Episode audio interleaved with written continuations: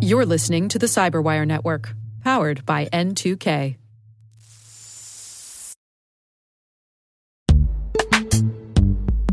And now a word from our sponsor, Netskope. Netskope is a worldwide leader in SASE and zero trust. Its unified platform, Netskope One, provides optimized access and zero trust security for people, devices, and data anywhere they go helping customers reduce risk, accelerate performance, and get unrivaled visibility into any cloud, web, and private application activity. To learn more about how Netskope helps customers be ready for anything on their SASE journey, visit netskope.com.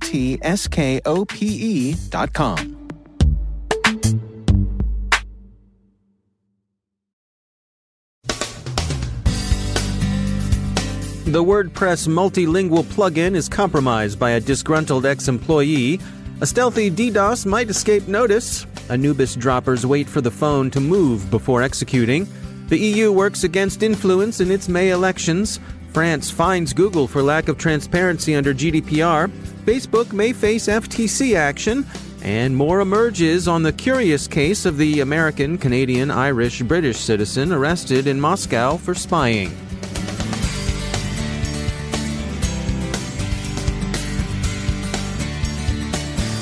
From the CyberWire studios at Data Tribe, I'm Dave Bittner with your CyberWire summary for Tuesday, January 22nd, 2019. Much of the news that's developed today and over the long weekend deals with government and corporate wrangling over privacy and influence operations. We'll briefly cover a few of the other threats currently in circulation before we turn to those stories. A former employee, evidently one of those proverbially disgruntled ones, used a back door he created during his employment to compromise the WordPress multilingual plugin, or WPML. The developers of WPML say that the hacker took customer data, including site keys, and also sent mass messages to customers warning of critical vulnerabilities in the plugin. WPML.org says they've rebuilt their site, that payment information was not among the data compromised, and that customers should change their passwords. No word on what's in store for disgruntled ex employee, but one assumes the proper authorities have been notified. Security firm Nexusguard, in its third quarter threat report, notes that there's been an increase in a relatively stealthy form of distributed denial of service attack. In this technique, attackers go after ASN level, that's Autonomous System Number, communication service providers. They spread small amounts of attack traffic, junk, the researchers call it, across a large number of different IP addresses. This avoids tripping the alarms more familiar volumetric attacks would trigger, but it also produces troubling latency in the target networks and can, in some cases, deadlock them. In the seesaw struggle between attack and defense, the attackers have taken a new tactic. Researchers at security firm Trend Micro have found that some malicious apps dropping Anubis banking malware onto Android devices have been designed to activate only when the infected device's motion sensor indicates that, yes, the device is indeed moving. This is thought to be an attempt to fly beneath the detection radar of emulators, which typically don't offer motion detection. If it moves, the servants of Anubis conclude, then it must be a phone. Being the father of a preteen kid, as I am, there's a lot of Fortnite gaming going on in our house. News broke recently of some researchers discovering some significant vulnerabilities in Fortnite, and our UK correspondent Carol Theriault has the story. Checkpoint released research that uncovered a major flaw in Epic game Fortnite. The researchers showed that the flaw could allow someone to log into a user's account by taking advantage of authentication tokens assigned to single sign ons. This is from the likes of Facebook or Xbox or Google. Checkpoint following the industry rules of ethical and responsible disclosure, worked with Epic Games to remove the flaw before Checkpoint went public with their findings. Had the flaw been found by ne'er do wells instead of responsible researchers, it could have been a catastrophic data breach for its 80 million users. So Fortnite is no small potatoes. In fact, it made a reported $2.4 billion in 2018, thanks in part to its inbuilt financial ecosystem. All this money flying around makes Fortnite a valuable target to online criminals. But there is something else. Many Fortnite users are young.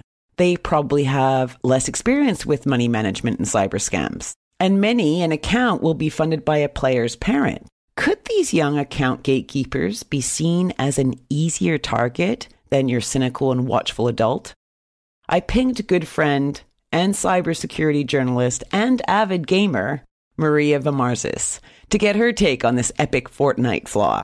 Maria, thank you for coming here, especially when you're feeling a little under the weather. Uh, that's I'm happy to do it, Carol. Now, tell me about Fortnite and this big vulnerability that AV company Checkpoint notified us all about. It all happened within a legit version of the game that allowed an attacker to log in as they, they basically could steal a login token and they were they could log into a legitimate player's account.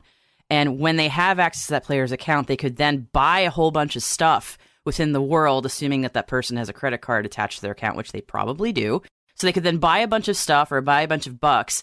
And then you can send stuff to other players within the world. So essentially rack up a huge bill buy a whole bunch of stuff and then send it to like a, a a master account somewhere else. Like like the one that you own. You you as a scammer it's your personal account and suddenly your scammer account has all this ill-gotten goods uh, but essentially the, the person who's been scammed can't really do a whole lot to get that back like they can maybe file a report or a ticket or something but uh, a lot of times the, the answer is tough luck kid so Wouldn't two factor authentication mitigate or at least help account holders be able to verify their authenticity? Yeah, 2FA is always a great idea. I know Fortnite offers it and they even incentivize people to, to use it. They give you some exclusive stuff within the Fortnite world, uh, which is which is great. I, I'm sure that would that would help a lot.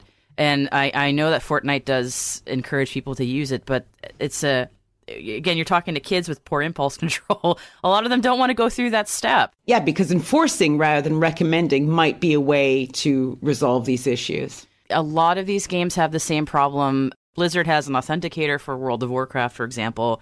Right. Similar problems happen in that world for years and years, and probably are still happening now. Um, and Fortnite's having the same issue. When you have this millions of people on these platforms, it's just going to happen. Uh, but the, the the adoption rate is much lower than than it should be for 2FA. So that is a challenge for sure. Okay, so what advice do we have for the user? Try to try to use common sense. That's uh, that might be a hard one for a kid who's still learning what that is, but use that use that cynicism, I suppose. And and uh, it's when you're when you're thinking about getting free stuff in the game. There, just remember that there's there's never anything free in these even in these free to play games. So unless you're getting something through the official website or through the official game, it, there's something off with that. And if you don't see what the hitch is, it's probably access to your credit card data or giving up some sort of sensitive information that could be helpful on the black market. Don't don't give that up, and uh, just question why you're getting something for free. Yeah, trust me, mom will not be happy if she finds this huge bill on her credit card. so you could be actually very um, diligent about doing this kind of stuff and still have your account get compromised with 2FA, it's a lot less likely, but it can still happen. Uh, one little trick that a lot of people use is to not put a legit credit card on your account to buy things. Use a um, a gift card or a card that has a set amount of money on it, uh, like one of those one of those uh, gift cards that you can charge a certain amount of money onto. Uh, and that Brilliant way, idea. Yeah, so that way you can't rack up like an infinite bill. You just have however much money on that credit card you need to buy what you're getting, and if you want to buy some more, you have to put a new credit card on. So You know, that's really good advice for many online accounts that we use. Thanks, Maria. thanks for having me on. This was Carol Theriault for the Cyberwire. Returning to influence operations, privacy rules, and arrests for espionage, Politico reports that EU elections scheduled for this May are thought to present an attractive target for nation state hacking and influence operations. For one thing, the elections are unusually protracted by European standards, and they also amount to a number of distinct votes, with disparate member nations presenting various attack surfaces. Voting will take place May 23rd through 26th in the 27 member nations of the European Union. The principal concern is with disinformation and influence operations in the form of online trolling. The principal suspect is, as usual, Russia. Google, Facebook, Twitter, and Mozilla have agreed to provide reports on influence operations during the election season. These can be expected to concentrate on transparency and on the exposure of inauthentic accounts of the kinds previously deployed by Russian state directed actors, the Internet Research Agency prominent among them. The threat isn't solely Russian, however. In at least one case, a disaffected individual also succeeded in roiling political waters. German authorities recently arrested a 20 year old student in connection with a fairly long running doxing effort that exposed correspondence of political figures, including President Steinmeier and Chancellor Merkel.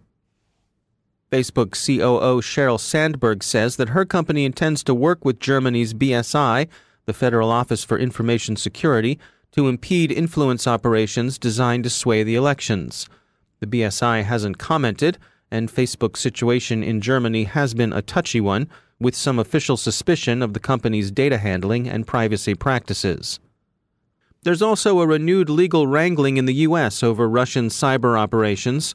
The Democratic National Committee has amended its civil complaint against Russia and a number of others to include allegations of post midterm hacking attempts.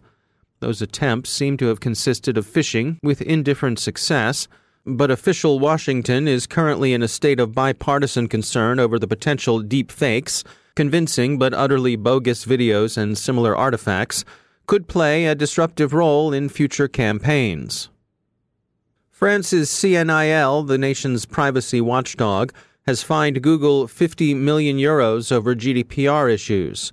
Essentially, for lack of transparency in user consent, the Telegraph reports.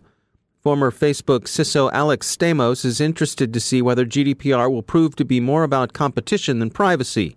In a series of tweets after the CNIL's actions, Stamos noted the sheer difficulty of compliance, especially with respect to online advertising. He said in one tweet that it's very hard to find a European advertiser who lives up to these standards.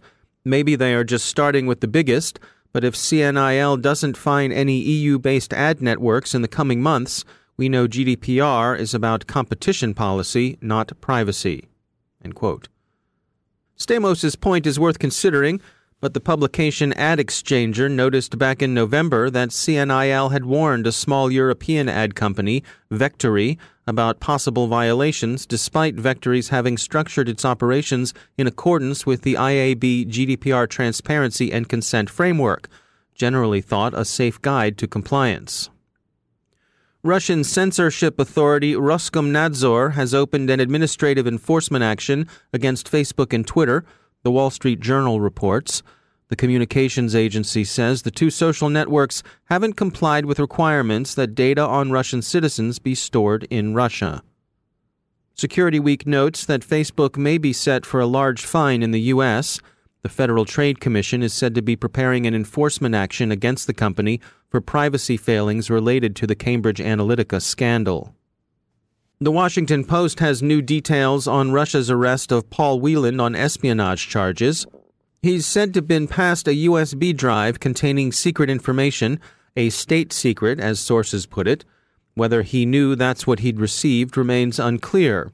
His defense attorney, Vladimir Zherebenkov, who has the reputation for defending high profile clients in high profile cases, said that Mr. Whelan, who holds U.S., British, Irish, and Canadian citizenship, thought the flash drive held photos and videos of an earlier trip to Russia. He'd asked for the files because he'd been unable to download them electronically. Mr. Zherebenkov also said, quote, how he got the flash drive, what he was supposed to do with it, and whether Whelan knew he had secret information is unknown. Mr. Whelan, who maintains his innocence, has been denied bail. The case is a very odd one, and most observers speculate that the Russians grabbed Mr. Whelan in the hope of using him in a swap for the Russian national Maria Butina, who's taken a guilty plea in the States and is herself widely regarded as a Russian asset. All four of the countries in which Mr. Whelan claimed citizenship sent consular officials to his hearing.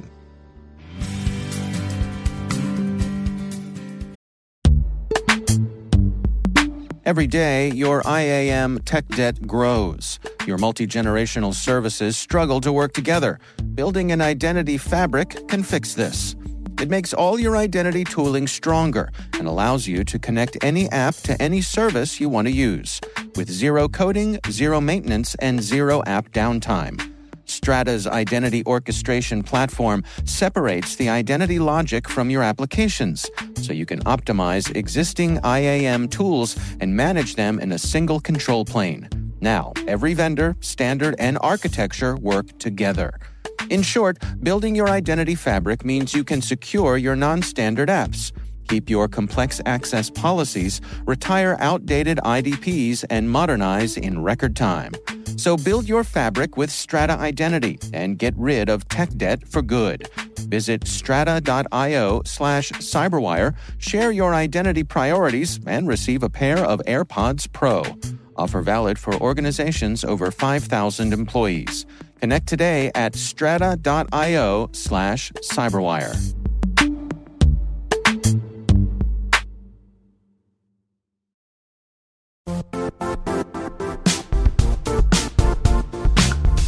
The IT world used to be simpler. You only had to secure and manage environments that you controlled.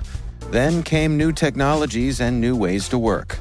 Now, employees, apps, and networks are everywhere. This means poor visibility, security gaps, and added risk. That's why Cloudflare created the first ever connectivity cloud. Visit cloudflare.com to protect your business everywhere you do business.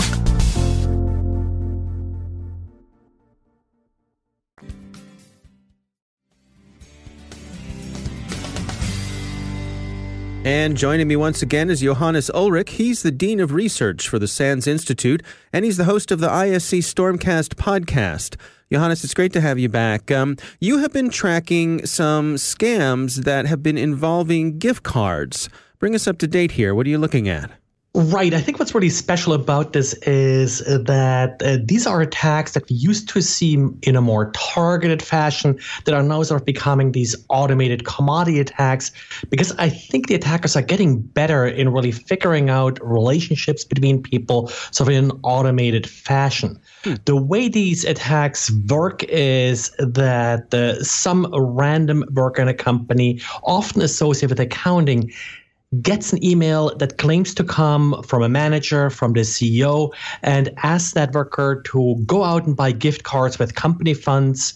And there's usually some pretense around it, like, of course, the holidays recently. We've also sometimes seen of disasters being used like this and then send images of these gift cards uh, to the attacker who claims to be that manager. Mm. So that's really sort of how it works. But I think what's really special about it is how these attacks appear to be automated based on the volume that we're seeing for these attacks. Hmm. And so, what, what are you seeing that makes you think that they're automated?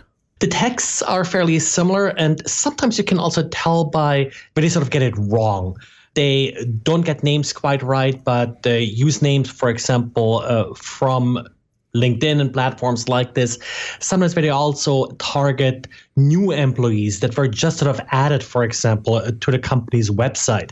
That hmm. appears to be sort of another pattern that we somewhat see there. Uh, but overall, we are still collecting a lot of these emails. So if anybody has them, uh, send them our way, and we try to get a better handle on what they're exactly using, how they're getting this information. Yeah, that's interesting. So they could be uh, scraping someplace like LinkedIn for folks in the uh, the positions that they want to target, someone in HR or something like that. Uh, but then that's interesting targeting new employees. Do you think they, they're looking for changes on a website, something like that? Someone new shows up? That appears to be, it's at least my best guess right now. We haven't mm-hmm. really recovered any of the sort of tools they're using to do that yet. That, of course, would be really great if someone finds a compromised system that still has these tools installed on it. But um, company websites, of course, and particular new employees, of course, are particularly vulnerable to this. They still want to impress the boss. They're not really that familiar with the exact relationships and how things work in a company. Uh, in one case, actually, we had one person sort of keep tracking them along. Like after the initial hook, then it appears to be manual uh, because then you actually can communicate with the attacker sometimes. And they try to convince the employee to actually go out and use personal funds because they sort of you know, send a fake reply back saying that a company credit card doesn't work for gift cards. Yeah. It's interesting. I, I did have a friend who fell for this. She was a, an HR manager in a tech company and uh, went down the path, actually went down to the local grocery store, bought some gift cards and was in the process of sending uh, the cards out and uh, happened to wander down the hall to where her boss worked, who was supposed to be the mm-hmm. person making these requests, and and uh, told him about the gift cards, and he said, "What gift cards?" This is, this is a smart person, you know, working in a in a tech company. So and anyone can fall for these. And that's it, really. You know, by by customizing uh, these scams so well, I think that's why they're successful. Uh, they're not as easy to detect as some of the other scams we have seen in the past. Yeah. All right. Well, it's something to look out for. And uh, certainly, listeners, if you've uh, got any additional information on this, let us know or get in touch with Johannes himself. He'd like to see it. Johannes Ullrich, thanks for joining us. Thank you.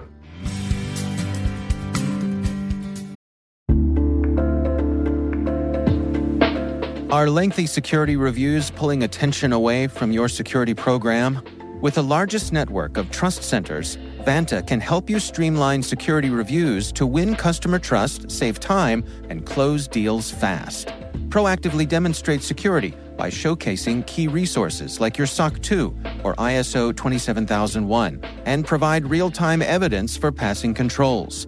And when a security questionnaire is required, Vanta takes the first pass for you. Visit vanta.com slash cyber to take a self-serve tour. That's vanta.com slash cyber.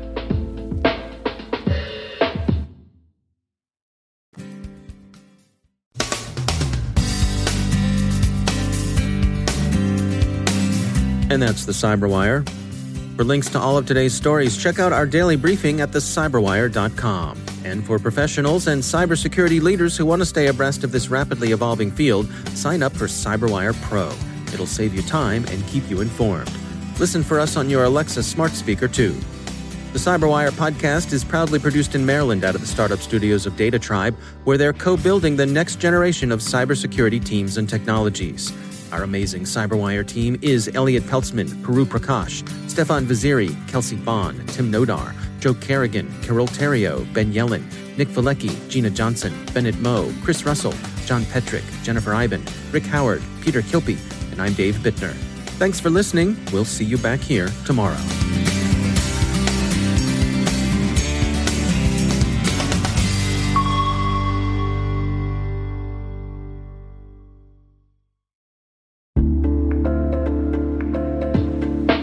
Hey all, Rick here. At N2K Cyberwire, we're dedicated to continuously improving the quality of the news and commentary on our network. That's why we're inviting you to participate in our 2024 audience survey. It only takes a few minutes, and your feedback is invaluable. Plus, you'll have the chance to win a $100 Amazon gift card as a thank you for your time. Head on over to cyberwire.com slash survey. That's cyberwire.com slash survey to share your feedback now.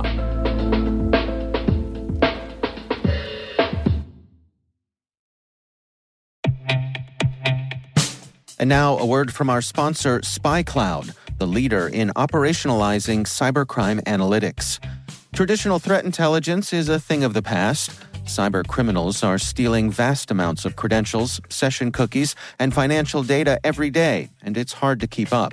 SpyCloud is the trusted partner businesses turn to to fully understand their darknet exposure risk and neutralize threats before it's too late.